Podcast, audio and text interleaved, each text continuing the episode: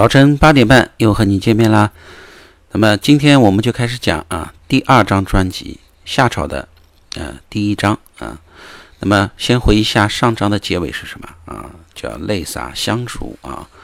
呃，讲舜死了啊，舜的两个老婆娥皇女英啊，所以在当时在湘江旁边啊，闻之呢啊大哭啊，那个泪呢洒满了当时的香香妃竹啊，呃，所以说。呃，湘江旁边的竹子呢都有斑点啊，称之为香妃竹或者斑竹啊。那么，呃，现在历史上比较公认的呢，从这个大禹，呃，就从禹开始呢，就认为是夏的正式成立。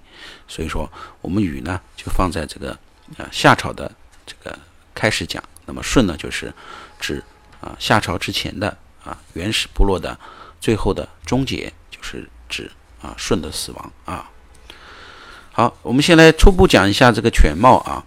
夏朝的全貌，夏朝的变化，呃，最主要的特点有什么呢？呃，夏朝最主要的一个特点呢，第一个，它是由以前的公有制、以前的禅让制，到啊之后啊，中国维持了好几千年的私有制啊，呃，皇族的世袭制啊。那么这个呢，是一个。呃，针对尧舜禹禅让天下的这个这个情况来讲呢，这是个重大的一个变化啊。那么还有一点就是那个呃夏朝的管理呢，跟这个呃之前呢呃也更加啊严严格，更加严谨啊啊也就更加呃更有血腥味啊。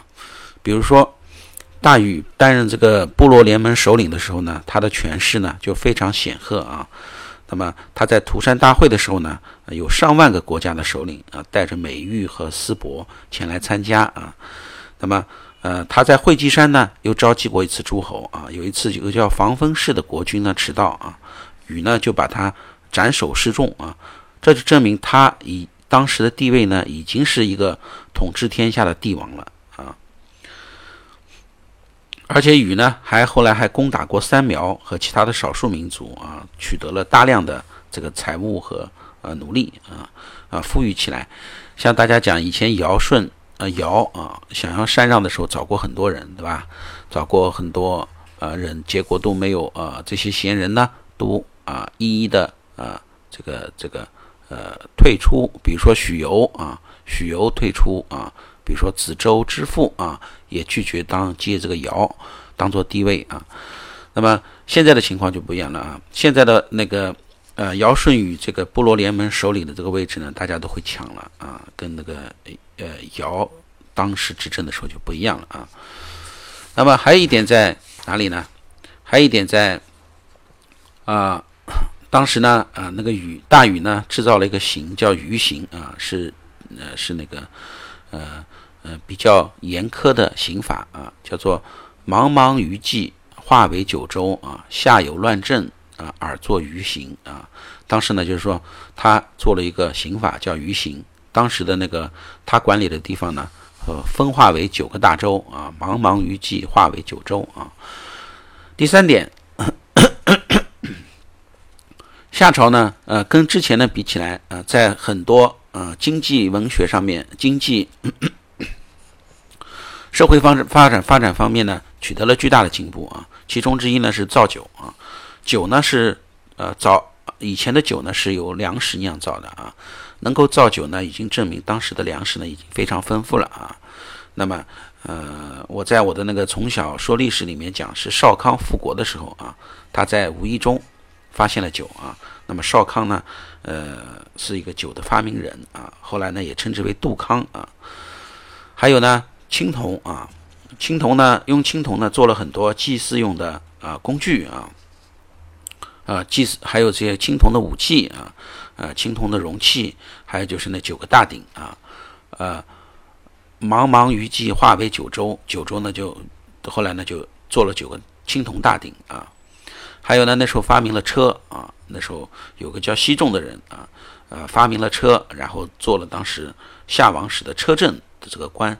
政呢，就是指管理啊。以前也讲过，车政就是管理车的啊。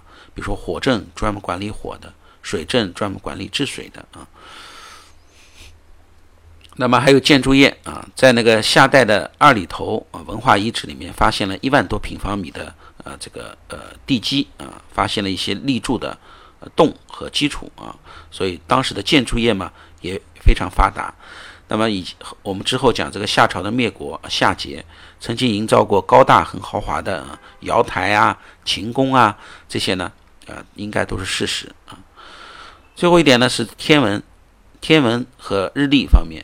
这个点呢，呃，应该我们在全球领先的啊，比如说是世界上第一个日全食的记录，那么就在当时的夏书里面有记载啊。那么第一次发现太天狗吃太阳啊，太阳被没有了，那么大家是击鼓奔走啊，惊惊恐万分。那这是世界上第一次的日全食记录。还有呢，就是夏历啊，夏历就是我们现在使目前还在使用的呃阴历。也叫农历啊，其实嘛，它的正式的名字叫夏令啊，或者叫夏小正。那么这个呢，就是呃呃，这个大大雨、小雨啊，春分、秋分啊，这个冬至，那么这些呢，都在夏朝呢，就基本上已经确定了。所以说，呃，夏朝的发达程度呢，是远远超过以前的原始部落的啊，原始社会的。那么还有一点就是，呃，没有证据说明这个夏朝有文字啊，但是我们的。书籍，比如说《左传》啊、《墨子》啊，这个先秦著作里呢，经常会引用夏书、夏训啊，呃，可见在秦朝的时候，在先秦这些著作《左传》的时候，那么他们那时候呢是有这个夏朝传过来的书籍的啊，那基本上也能确定夏朝呢一定是有文字的啊。我们发现了大量的有几十种啊，刻在这个呃陶器上的这种刻画符号啊，应该这就是原始文字啊，但是这个还没有。呃，翻译出来啊，这就夏朝的基本的情况啊。那我们就讲一讲夏朝开始啊。夏朝的第一位国君呢是禹啊，他呢，嗯，也是由于这个禹的包庇啊，导致他的儿子启啊篡位，使得这个帝王的呃禅让制变成世袭制啊，建成了中国历史上的第一个奴隶制王朝。那么从此以后呢，就是元首、国家元首和大臣呢共同治理天下，变成了。啊，一个家族统治的天下啊。那么，呃，我们就从禹开始讲。禹的父亲呢，叫做鲧啊，就是这个，呃，鲧呢，就是那个大禹治水之前啊，鲧治水治了九年，然后没有治好，对吧？然后被这个舜杀了，然后重新又选拔了鲧的儿子禹啊。那么，禹年轻的时候呢，就随着他父亲鲧啊治理洪水，奔波于这个呃天下的东南西北。